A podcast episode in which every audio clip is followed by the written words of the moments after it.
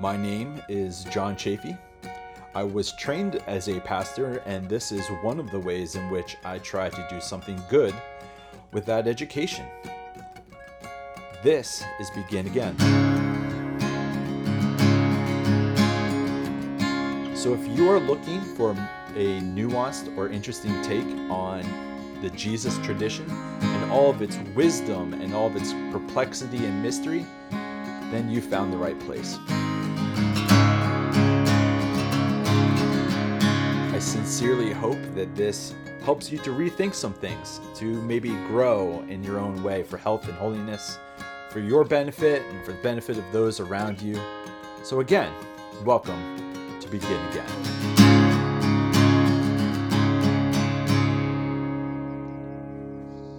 There we go. So, uh, this is the first interview I'm doing this year. I took kind of a hiatus from making podcasts since Christmas, and I'm very excited to talk to you, Tom.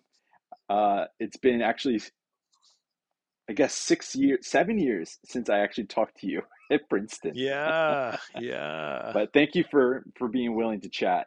I appreciate yeah, it. Yeah, thanks for the opportunity, John. I'm looking forward to this. And uh, I don't know how to explain in a short form what it is that you do because you actually go around to conferences, you host conferences, obviously you write books, but you're the head of a doctoral program as well. So if you don't mind explaining uh, what you do, that'd be great. I don't want to put words Yeah, in your mouth. my primary work and income is as the director of a doctoral program in open and relational theology at Northwind Theological Seminary. It's a program that follows the Oxford method, but it's entirely online, which means that I don't live in Florida, even though that's where the seminary is based. And oh. then Oh, I write books and I do a lot of speaking and organize conferences, you know, try to make the world a better place. yeah. I had no idea it was all online. Yeah, yeah, I it's just everything's never online. I mean, I we do have have an that. annual conference that's uh, in the Teton Mountains. It's and a lot of the students go to that, but uh, yeah, the whole program's online. I should have put that two two and two together because sometimes you put up pictures of people defending their dissertation over Zoom, and I just right. still thought it's oh it's because of COVID, of course, but no. So then you must have students from all over the world. That's right. Yeah, I've just what I guess it's been a month ago or so. Uh, one of my students from South Africa defended his uh, dissertation, but um, yeah, all over the place. Uh, I don't know how else to get into it. Let's just go. Okay. Okay, so um, I started this podcast for people that I knew along the Appalachian Trail. I would have topics of uh, we would talk about Kierkegaard, and then it would weasel over into talking about Jesus. And by the end of me doing the Appalachian Trail, people were like, "You need to start a podcast and just get keep going," because we like our bonfire conversations. Yeah. But over time, it evolved into me um, just becoming curious and reaching out to people like you for things that I was interested in. And I was so fascinated that some of my hiker friends are still coming along on the ride, even though they're Oh, not church going people. Yeah. I would love to hear what's what would you give is a, a great shorter definition for what open and relational theology is. Yeah. Okay, yeah. Open and relational theology is a big umbrella under which there's lots of ideas, movements, people, etc. The two big ideas, God is open and relational, mean that, first of all, I'll start with relational. God is both giving and receiving. God both acts on our behalf, but also is affected by us. Um, and that is kind of like a view of God that a lot of people swallow. They say, yeah, of course, that kind of Mm. sounds like the God that I read about in the Bible. But as you, as a theologian, know that most of the major Christian theologians have not said that God is relational. They've said God is impassible. God has no Mhm. emotions in response to us, isn't affected by us. Uh, and open and relational theology disagrees. The open part is a little more uncommon. It Mm. says that God moves through time like we do, so that the past is the past for God and the future has not even occurred. And God can't know what's going to happen in the future, at least with absolute certainty, because the future isn't yet knowable. There's nothing there to know yet. And so that way of thinking about God is not probably what a lot of people have embraced, even though I think it also fits nicely with Christian scripture. So I I believe it was in your lecture, your guest lecture six years ago. You said a sentence that I quote to other people since, Oh, and it's all right. yeah, and it but it aligns with something you just said that one of the problems is we are trying to understand a Hebrew God through Greek vocabulary, and Mm-hmm. of course, then we have to throw into question, like you said, kind of omniscience. Does God know about the future in an exhaustive sense, the same way that we think He does that we don't? So I've found across some of your writings and other things, sometimes open and relational theology seems to be more consistent with the Hebrew scriptures. And then when you think about the New Testament, it was written by Hebrew people as well. So, how do you see open and relational theology maybe reading the Bible a little bit closer to how it was Yeah. originally meant? Yeah. Yeah, I think it does match scripture better overall. No, I don't think any theology fits the Bible perfectly because I don't think the Bible is a systematic theology. But if we ask the question, what are the overall themes? What's the broad vision of God and God's relationship to the world? Then I think open and relational thinking fits scripture better than any alternative I know. Um, and I also agree that, you know, the categories that most of the major Christian theologians have used when they're talking about God come more from Greek philosophy than any other place. And I'm not against philosophy. I mean, I'm, I'm a philosopher myself.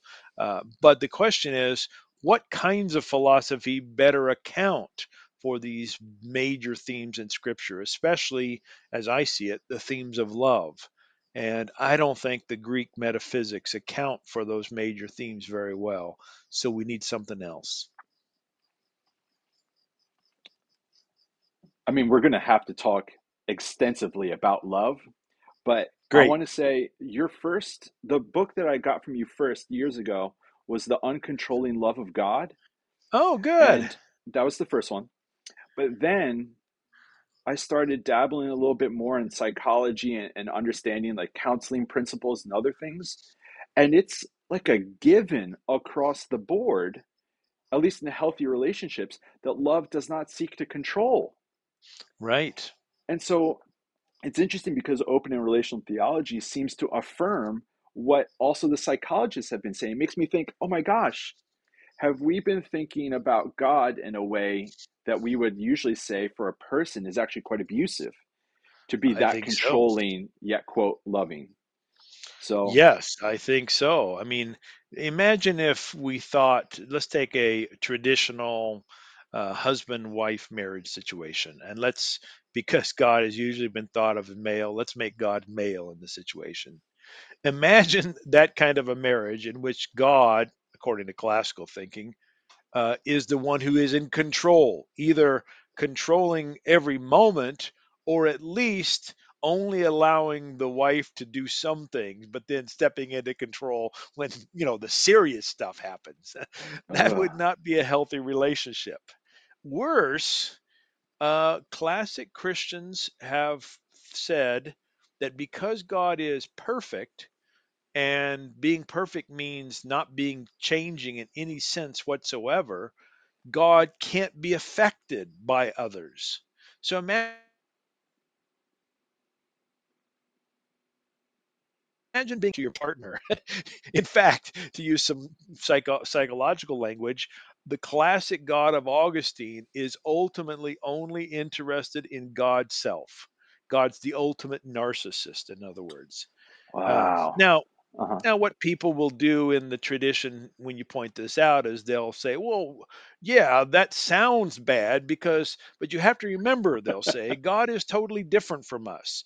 We can't put God in human categories. And they'll they'll so characterize God as beyond anything we can imagine that after a while you start thinking, okay, so what do I really think I ought to believe about this God who is so inscrutable, unknowable, hidden, and mysterious? And it's it often tempts people to sort of set all the god questions on the side and say well i guess we just have to focus on ethics i think we ought to unite theology and ethics and we ought to make Mm. real claims about who god is I want to say it's George MacDonald, the Scottish theologian. I uh-huh think it's he that says there is no activity that God might do that he does not also do as a father. oh like as a as a loving paternal understanding. And if you actually have to take the role of father and put it to the side then you're immediately dealing with an idolatry. You're dealing with a, a monstrosity. Yeah. Yeah so i then think you're right.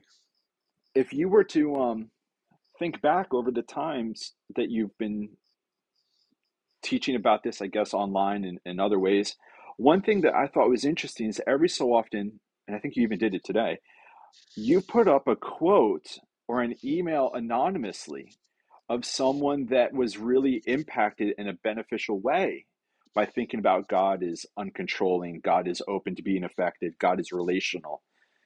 How often do you get comments like that? probably on average at least once a week, sometimes more. Um, you know, people have big questions and, you know, they want to know what is God like, but the answer they're typically given shut them down rather than prompt them to explore. And um, I try to take questions seriously, look at the options, and then not just say, well, great question. I actually try to propose plausible answers based on reason, experience, scripture, science, psychology, etc. That sounded very Wesleyan. Sounded like That's you right. were you were pulling out the the quadrilateral right there. yeah. Yeah. Um, well then what do you think have been some of the the parts of open and relational theology that people seem to engage the most? Probably, at least my version of open and relational theology, it's the questions of God's relation to suffering and evil that get people most intrigued and excited. hmm Because I think that God simply doesn't have the ability to single handedly prevent evil. Uh, if you've been around long enough, you'll know that the number one reason people don't believe in God is they say, well, look, if there's a loving and powerful God, then why doesn't this God prevent the evil in the world? Stop the crap that happened to me, to my hmm sister, to my family, or whatever. And the usual answers they get are appeals to mystery or, you know, God's punishing you or God's got a plan, just trust God and hmm those just don't come across as very satisfying. My hmm response is to come out and say, God really exists, God really does love, but God simply doesn't have the kind of omnipotent power that so many people have said God has. God does things, God acts, but God can't single handedly prevent evil. And that gets people excited because they can Mm. actually make sense of that view of God. Okay. I think I saw something from John Piper, maybe it was like 12, 13 years ago. And it was uh, some article or blog post about how it was to the glory of God that a car accident happens. Yeah. And I was never fully a devotee to him, anyways. But that was, I was like, if that's what sovereignty is, that sounds so much unlike Jesus to me. Yeah. And we haven't really even mentioned the word sovereignty yet, but I'm sure you have an, another way of thinking about it. Yeah. I mean, sovereignty, almighty, omnipotent, all powerful, you know, these words are usually used synonymously, but you can, you know, cash them out and define them in particular ways. But, um, you know, John Piper, one thing I like about him is he's consistent. Like, you know, he thinks God does everything and he thinks it's all for God's glory. So he's willing to say car accidents, you know, contribute to God's glory, even though it flies in the face of what we think is right, true, beautiful, lovely, excellent, good, and what Jesus might say. But he's following the logic of his arguments. And I also follow the logic of my arguments. Most hmm Christians, most Christians want to say something like this God doesn't cause bad car accidents, but God allows them. And they think in saying that that somehow God's off the hook because God didn't do it, God just permitted it.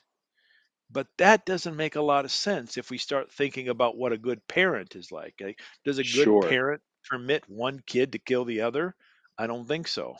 So um, I think we ought to have a rationally consistent theology, but start with our intuitions and scriptural claims about a loving God, an Abba who really cares. Hmm. So then I'm curious if who are some of the very first people in this realm of process and open relational theology? As far as I understand, it's relatively is it 200 years old? Some of the first people asking questions. Yeah, you know, you've had hints of this kind of thinking for a long time. Um, Origen, for instance, in the early church, says some things that sound pretty open and relational, and he's way back in the early centuries. hmm But the label is only a couple of decades old, and it Hmm. draws from a lot of different thinkers. Uh, people more on the progressive end of things, like uh, Charles Hartshorne, John Cobb, Alfred North Whitehead, but also people on the more evangelical side of things, like Clark Pinnock and John Sanders and William Hasker, Greg Boyd.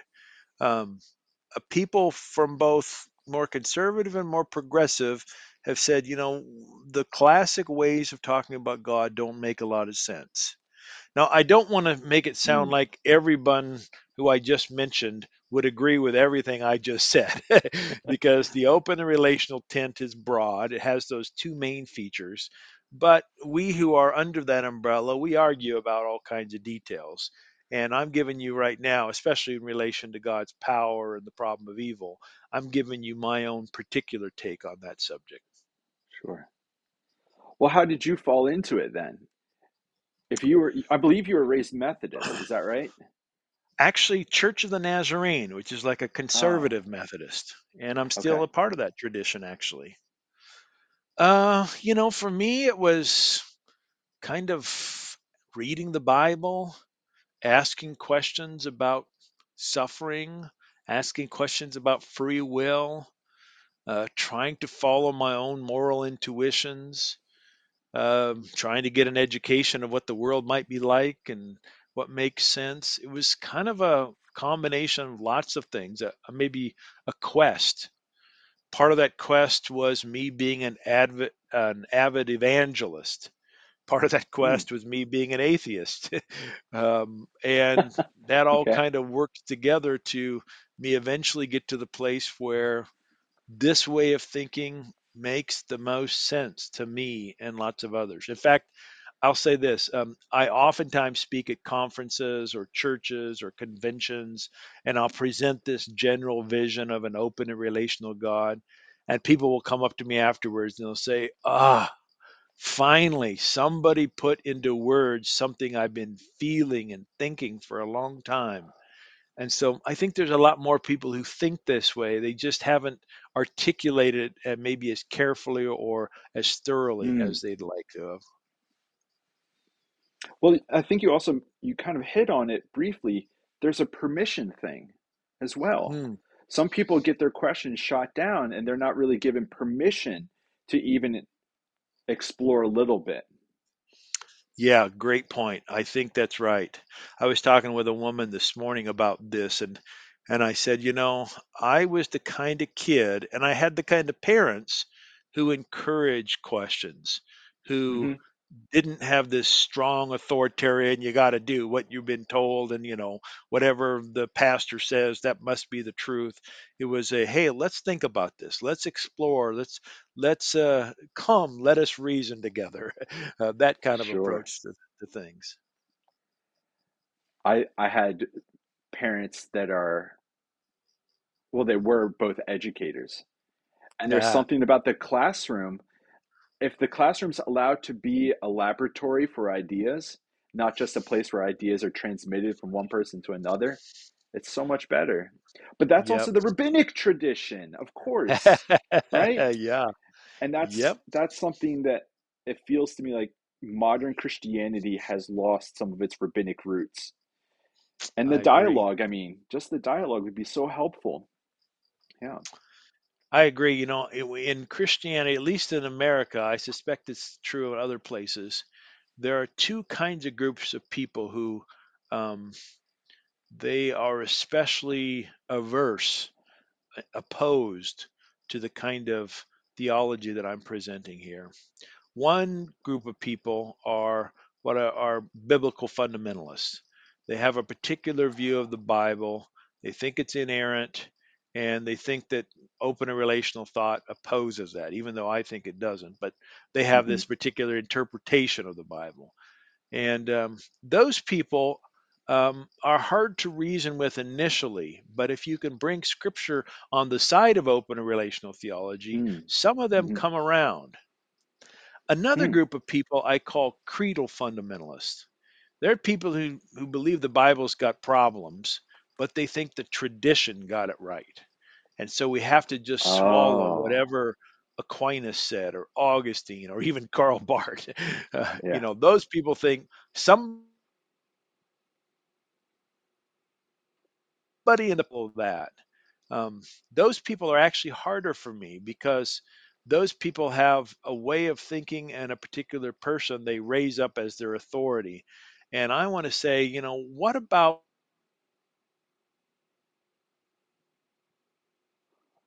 what tuitions?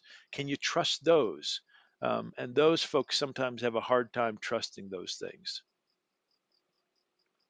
There seems to be, uh, maybe it's confirmation bias. We all do it, but it's hard to shift out of one framework of thinking to another. That's Yes. maybe it's emotionally or intellectually exhausting.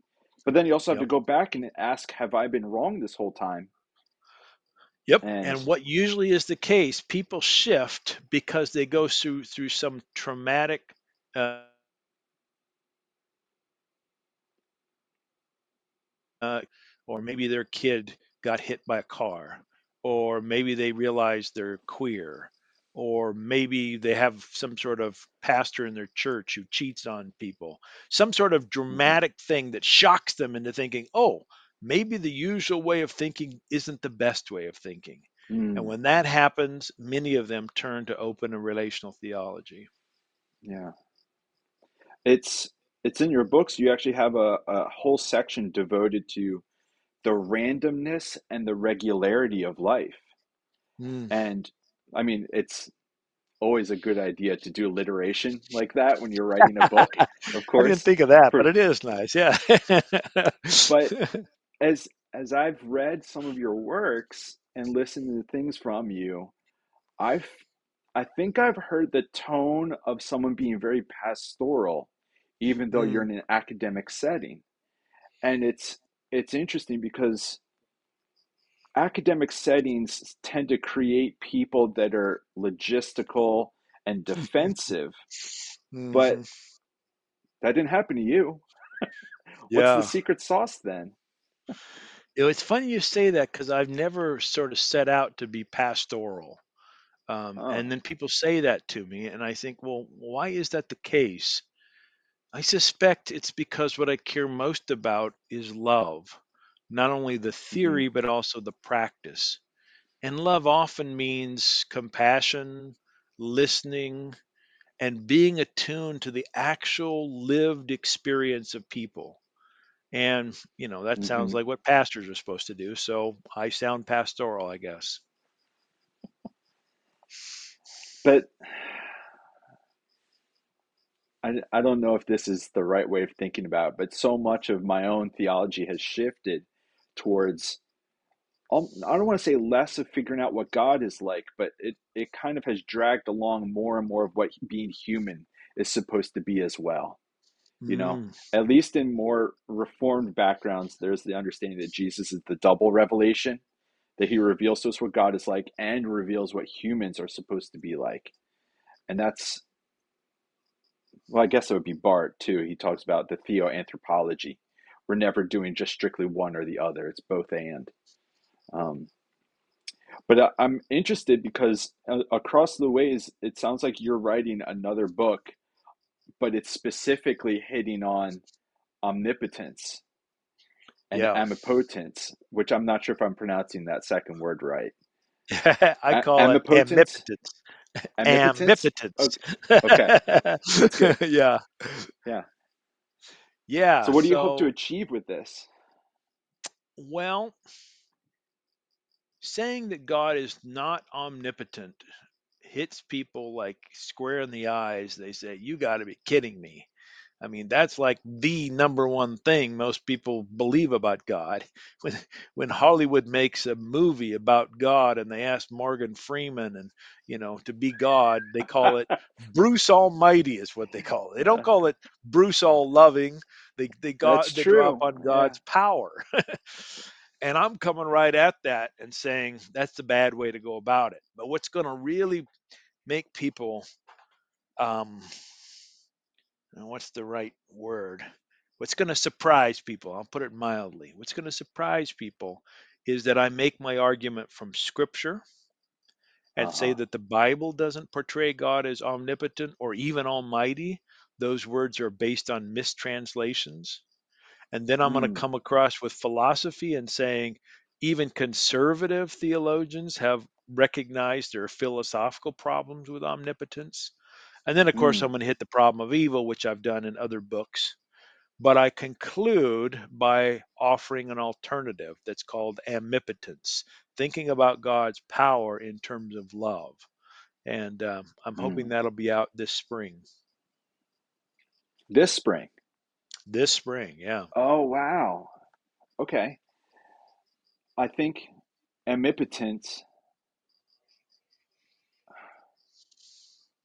and across some of your your writings you mentioned about love is uncontrolling the power of love the primacy of love love always invites it never forces or coerces i think that's all absolutely true just of like life experience but Mm, um have you ever have you ever anything from robert farrar capon I have, yeah. Not a lot, just but a I few knew I know that name. yeah he's got a really good book on parables and in that he he talks about the difference between right-handed and left-handed power and he likens Oh, likens I've heard this.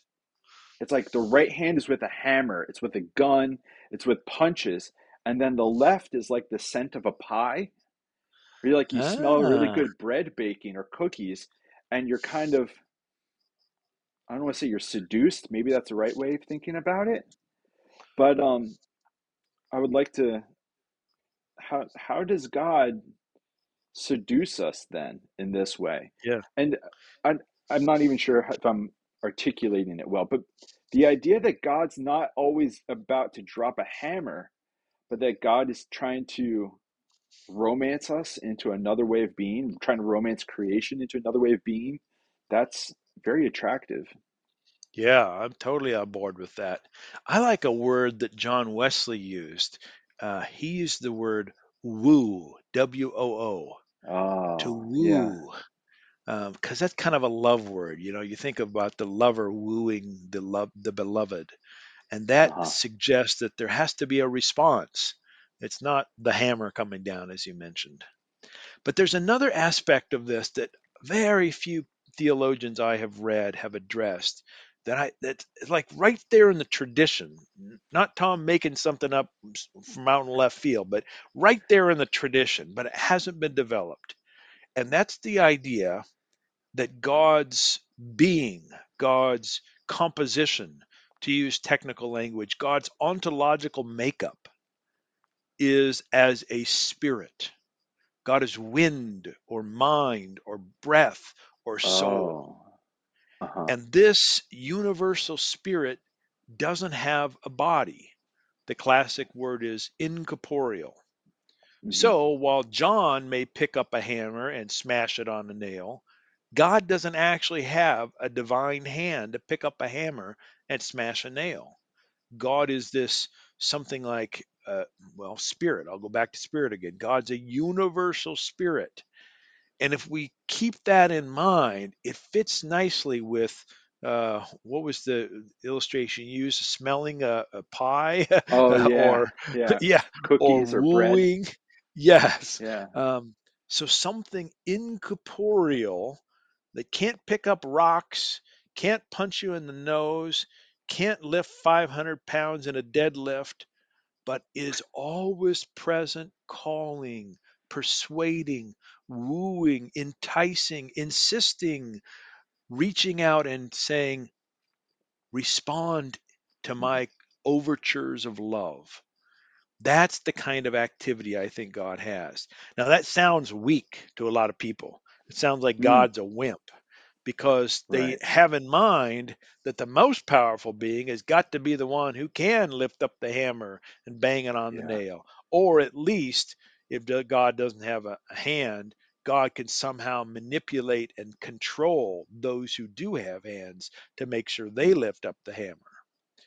But if you begin with the supposition that God doesn't have omnipotence, that love comes first in God, and that there are other agents in the world that have power of their own, then you naturally come to think that the most powerful one would have to be someone who is omnipresent, who can lure or woo those with agency Mm. to hmm cooperate with some plan, some goal, some desire that love might flourish.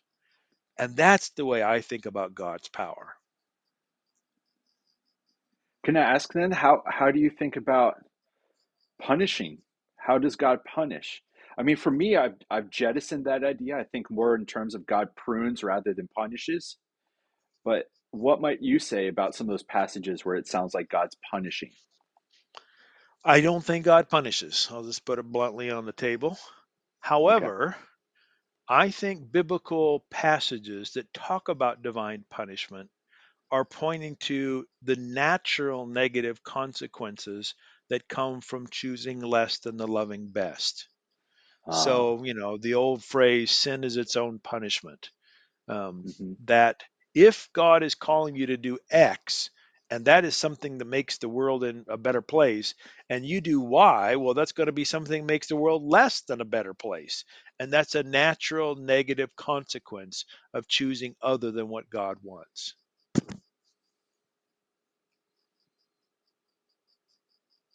Which I guess that that is what happens in Romans 1. The consequence for sin is that you fall further into it.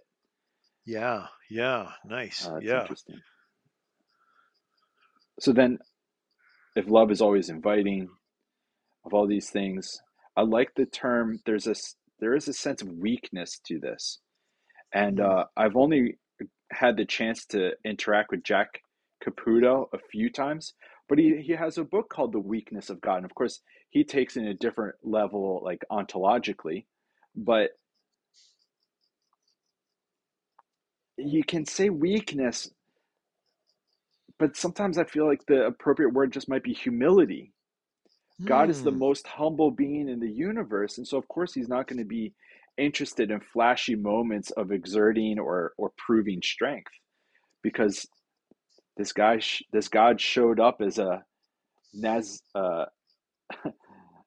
a carpenter from Nazareth back in the day, and that's not necessarily a glorifying, triumphant, kingly state, you know? yeah, yeah.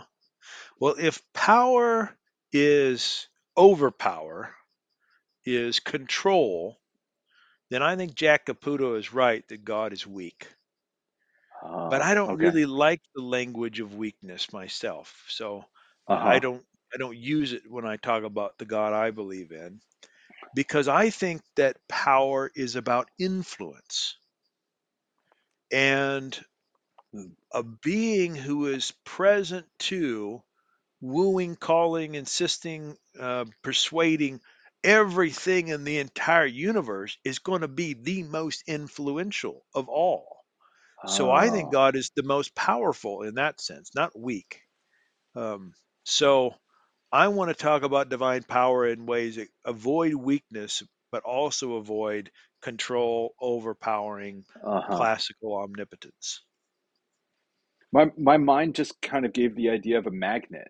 Is that anywhere close? That's Ah, I like that. Yeah, that's pretty good. But Usually, though, magnets we think of inanimate objects attracting, and I want to think that at least, uh, well, yeah, I want to think that we creatures have some kind of free response to this this pull of God.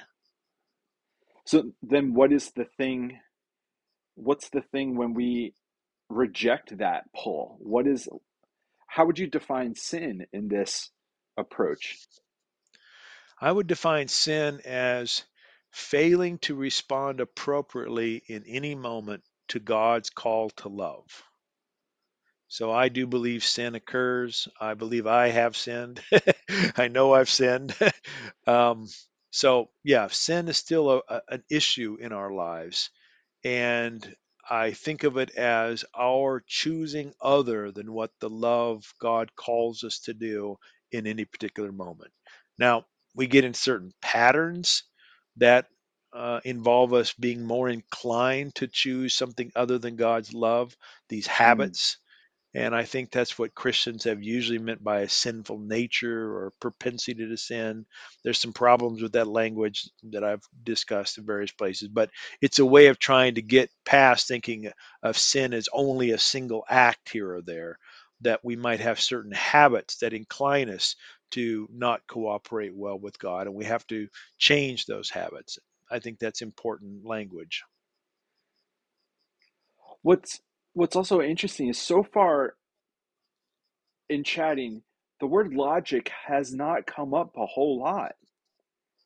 But love, you just keep dropping the word love all over the place. And it's maybe that's also why people find you pastoral. And I Mm, mean, you already kind of mentioned that, but there's the primacy of love over logic kind of lets God be free to be free.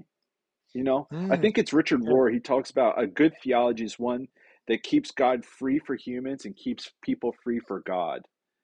Ah, And anytime good. It's like. bound in either direction, um, Yeah. it's you got to jettison it. I think. Well. I'm not against logic. I'm not against reason. I'm not against philosophy. So I don't want to come across as that. But I Uh huh. do start with love. And then I ask, what's the logic of love? What's what's reasonable from a loving The perspective? logic of And that, love. yeah, and then that sort of lays out, or at least points me in a particular direction to do theology. Now, have have you felt over the years of doing open and relational theology process things? Do you feel as though like it's increased the wonder for you? Has it, you know, because sometimes I meet people that are theologians and they don't seem mystified by God at all anymore. Like, is this even still interesting to you? Um, Definitely still interesting. Yeah. where do you find I, the I guess wonder? Yeah, for me, it's um, I have some certain categories that I don't know with certainty are true, but boy, I'm pretty committed to them. I'm trying to live my life as if they're true. But in those categories, there's all kinds of things I don't understand and I'm still working on. And because I think life is an adventure, going back to your Mm, hiking metaphor, life is a journey that doesn't have a settled destination and I, and not even God, knows with absolute certainty where this journey is going to end up. It's just continually moving into an open and undetermined future. That, for me, keeps me plenty excited, plenty um, inquisitive uh-huh. as I move through life. It's uh, it's Ant- Ant- Antonio Machado and his poem "Pilgrim, There Is No Path." Paths I are don't made know it. by walking. Oh, okay. I do know that line. Yeah. I was like, I think Brian McLaren maybe used it in the title of a book at one point too. But the Okay. idea that this is this is a really this thing is still being made. But that's and I, I definitely want to bring in Ilia because Ilia Delio, I mean, some of her books are, are small or short, but they they pack a punch. Yeah. And she's always been maybe it's the Franciscanism in her, but she's always been about a very relational understanding of God and and That's right. and these things. But I think it, it was through some of her writings that I was led to think, oh, we it's about all hands on deck. And so this whole thing about being a Christian and being passive and you sit back and watch God save everything, like that's not that's not exactly the game here. No, but that that makes sense if God is omnipotent. I mean, if God is in Okay. control, then yeah, w- what are we going to do to change what God's either already predestined or God's got the kind of power to make sure the the, the right results end up being the case. In an open and relational framework, because the future isn't open and because God isn't omnipotent, God actually needs you and me to make Yeah. the world place. And that I think is at least it's appealing to me. I think it's appealing to a lot of people. But I think that there's that you use the word need. The idea Yeah. that God needs people, I, I think that's a radical shift for some people. Huge. If you took at random 10 theologians in the United States and you ask them, does God need people? Nine out of 10 would say no. I'd be the one standing there saying, yep, God does need us. Now, I don't think God needs us in order for God to exist. I think God exists necessarily. But I think God needs us because God is a loving God, and love requires others. Love isn't controlling, and it requires the other's response. That's the need of love. Hmm. Yeah, and, and in other places you you bring in um, understandings of love that don't include desire are are lacking in some ways. It's like, well, of course, love would actually want to seek something out. Love doesn't just sit back and say arbitrarily, "I have to love everything everywhere because I am love." It's like, no, love's love has got this element of, is it pursuit? What would you say to that one? Mm, yeah. Love has to has to pursue. Yeah. Yeah. Well, I think it's an activity. And I think it's an activity moving into an open future that desires well being. So uh, it can't sit back and do nothing. It's doesn't rest on its laurels. It's it's on the move, we might say.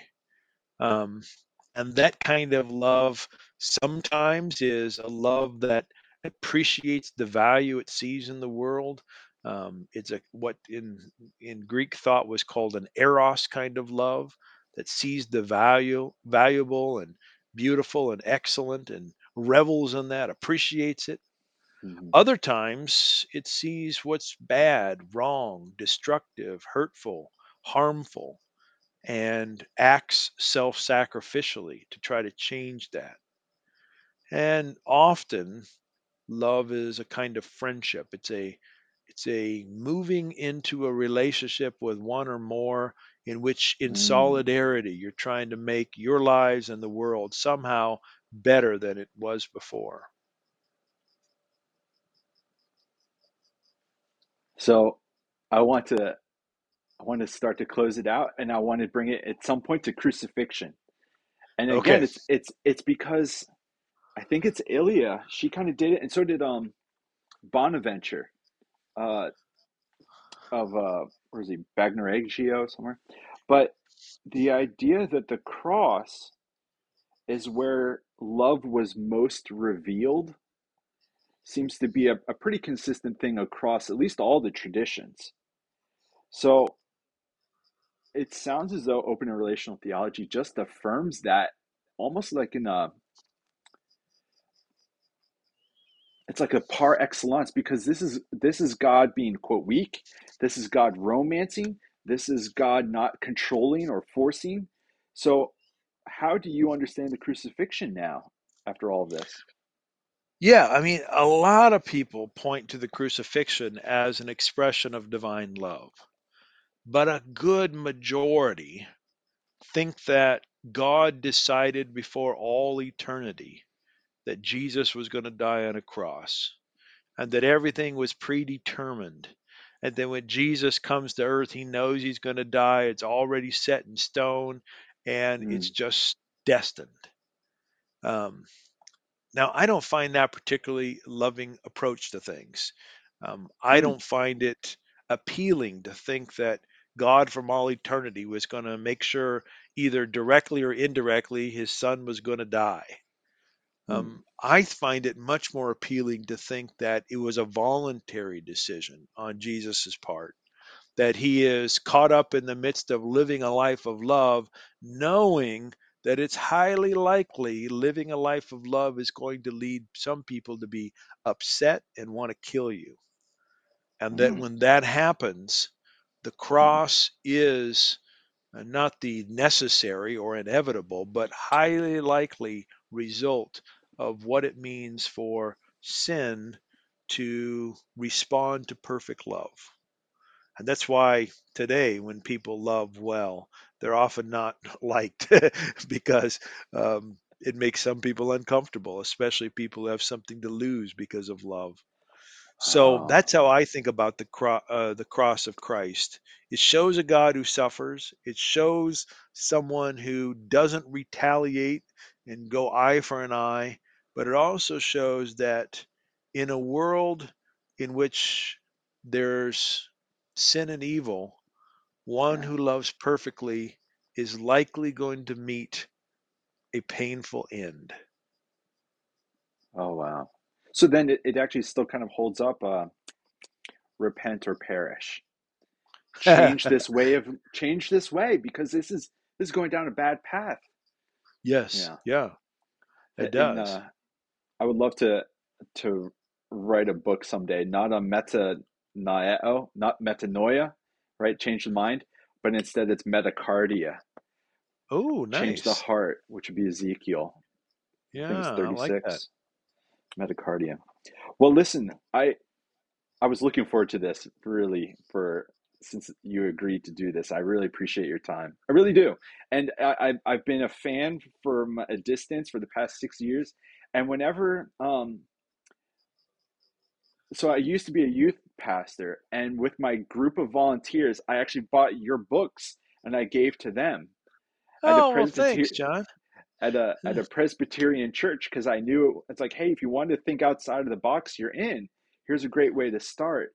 And I I once had one of my volunteers say, this answered so many questions for me. And that's from a Mm. reformed perspective with so much sovereignty and really it's like Greek fatalism just dressed up in Christian vocabulary, right? Um, but I really appreciate your time. What do you think would be the best first book for people to get from you as an introduction? What would be a start? yeah, I wrote a little little book called Open and Relational Theology: An Introduction to Life-Changing Ideas. And it gives in very accessible language these big ideas that we've been discussing Yeah. here. So I think starting with that one be, would be great. Okay. And then, in case they're interested, what about the Center for Open and Relational Theology? You do conferences with that? Yeah, yeah. The center brings together people of all kinds of backgrounds, uh, academic experiences, vocations, ages, etc., uh, to explore what open and relational theology might look like, and as it addresses different topics, subjects. Um, so you don't have to be an academic to be a part of the center. You don't have to, you know, know Whitehead forwards and back, backwards and forwards, or whatever. Um, Uh huh. it's a way to go deeper on these all important issues. And if I if I remember right, your last conference was in a gorgeous mountainous area, right? Yes, that's right. So, Yeah, we have an annual summer conference at a, a ski resort that's located between Grand Teton National Park and Yellowstone National Park. And everybody's invited if they'd like to come. This year it's uh, July 10 through 14. And uh, we have, and Ilia Delio is one of our speakers this year, Oh, as is she well as really? Tripp Fuller is, and some other folks. Uh, it'll be a good time. That's fantastic. Well, thanks, Tom. I appreciate you. Thank you, Thank you. John. You're welcome.